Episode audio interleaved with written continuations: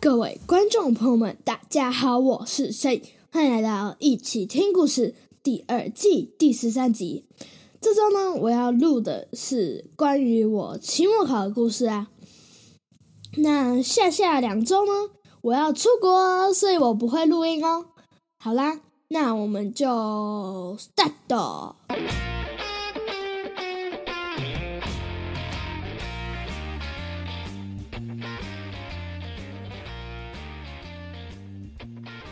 今天我要分两段来说。第一段呢，就是在这次优异的成绩之前，期末考之前，我发生了什么事情。然后第二段呢，就是期末这次期末考发生了什么事情。去，然后我也会分享我这次考得很好很好，那是为什么？跟大家分享，让大家也可以学学看。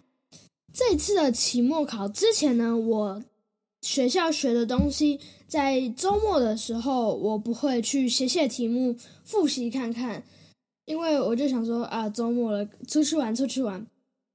但是呢，这一次的转变就是，我在期末周末的时候，就会将这周学到的东西拿出来翻翻看，然后写一下题目，吸收一下我这周学到了什么东西，然后做一个统整。然后写下题目，训练一下这周学到的东西，我有没有把它记下来？那至于在考试之前呢，我过往都是直接耍废，什么事情都不会做，不把它当成很重要的事情看。那我这一次呢，就把它当很重要、很重要来看。所以在考前的时候啊，我还会去图书馆复习一下，看一下书。然后写很多题目。那之前啊，周末我都会跟我的好朋友一起出去玩，然后都玩得很开心，很开心。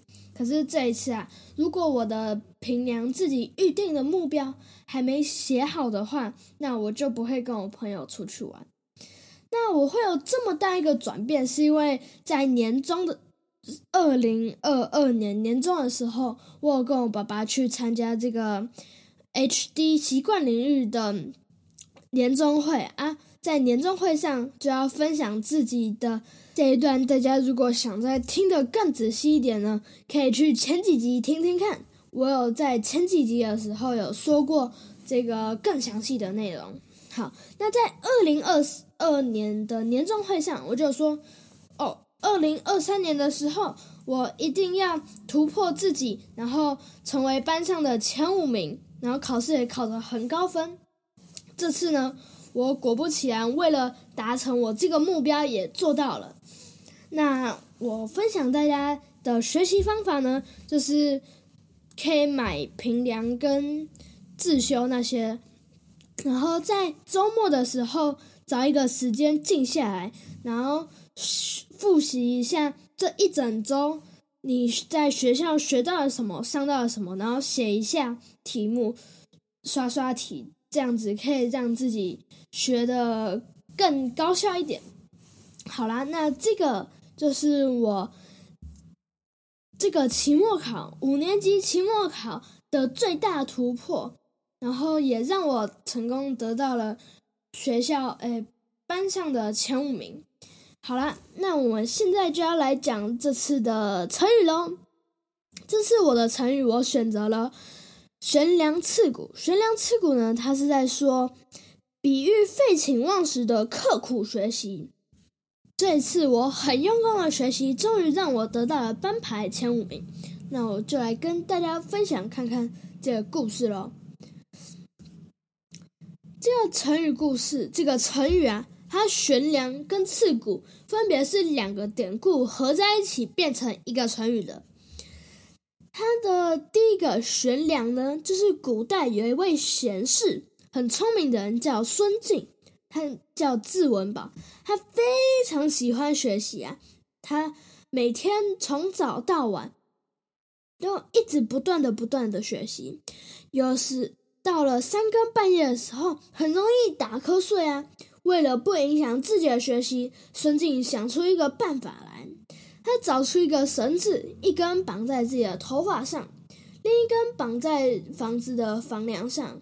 我跟你们说，他可以绑头发，自己的头发，虽然古时候那时候还没发明剪刀，所以当他他的头发都留得很长很长很长，所以他才可以把自己的头发绑起来。那如果他读书疲劳的时候，眼睛一闭上睡着了，头啊必定要低下来。那这个时候，当他低下来的时候，他头发就会被这个绳子拉，然后他就啊就醒来了。那这个就是孙敬悬梁的故事啦。那第二个锥刺股比较恐怖一点的哦，就是啊，战国年间有一个人，他叫做苏秦，他家里很穷啊。但是他曾经拜当时的学者叫鬼谷子为师，学得一套治国平天下的理论经论，就他因此啊，就想很想为他的国家效力。那个时候啊，秦惠文王他励精图治，招贤才，孙武、孙秦应该前往献出他的治国安邦大计。秦惠文王为他没有采用他的计划，他只能非常失望的回到他的故乡，看他的家中父母，看到他的儿子没什么出息，连工作都找不到，他一直对他叹气，哎哎哎哎哎，老婆更不用说，住在纺车上织布，根本不看他一眼。他饿得非常难受了，只得厚着脸皮向嫂嫂讨一碗饭。嫂嫂对他也没有好脸色，对他说：“还吃饭呢？连烧饭的柴火都没有了。”苏秦啊，被气得快要流出眼泪来。他回到自己的房中，仰头心望：“唉，一个人贫困的时候，妻子不认为他是丈夫。”嫂子不认为他是小叔子，父母更不看他是儿子，我有什么可说的呢？后来啊，他更加奋发向上，要努力读书喽。他夜里啊，想要睡觉的时候，他就拿恐怖是恐怖很恐怖的地方来到了。他拿一根针去刺自己的大腿，防止他自己睡着了。他当然痛得睡不着啦。然后。那个针去刺自己的大腿，所以这个就是刺骨的由来啦。那我觉得啊，他这个他们其实如果去睡觉，他学习效率会比不学习，会比这晚上熬夜读书还要更好。